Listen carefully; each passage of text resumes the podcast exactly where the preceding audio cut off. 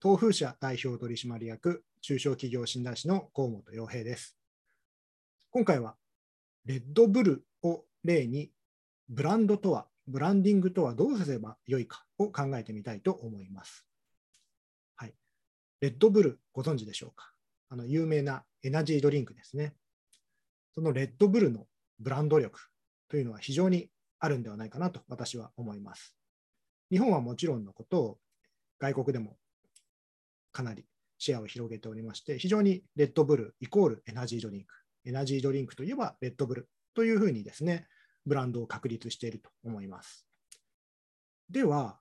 そのレッドブルのブランドですね、レッドブルがブランドとして、どのようなポジションを収めているでしょうか。もっと分かりやすく言うと、レッドブルというと、あなたは何を思い浮かべるでしょうか。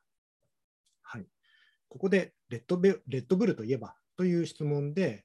具体的に例えば成分が思い浮かぶとか、具体的に味が他よりいいとかですね、そういったことを思い浮かべる人ってあまりいないと思うんですね。レッドブルと聞いて、味とか成分とかよりもですね、あの日本語の翼を授けるっていうキャッチコピーであったり、あるいはいろいろなスポーツイベント、モーターイベントなどに協賛している。というそちらのイメージが強いんではないでしょうか。はい、レッドブルは自分自身で私たちはこんなブランドですよとか私たちはこんな人を応援していますみたいなことを直接メッセージで語っているかというとあまりそういう印象はないですよね。でもスポーツ特に野球だとかサッカーだとかそういったメジャースポーツよりもむしろモータースポーツであったりあるいは飛行機の大会であったりそういうアクティブなどちらかといえば人気で言えばマイナーなんですが、どちらかといえば新しいスポーツに講演することで、私たちはチャレンジングですよと。私たちはこういった激しい熱いスポーツを応援していますというような姿勢を示していますよね。ですから、レッドブルは私たちはこんなブランドですとか、こんな成分ですとか、こんな機能がありますと自分たちで語るんではなくて、そういったスポーツイベントを支援することによって、私たちはこんなブランドですと間接的に語っているわけですね。これがブランドやブランド作りにおいては非常に大事なポイントです。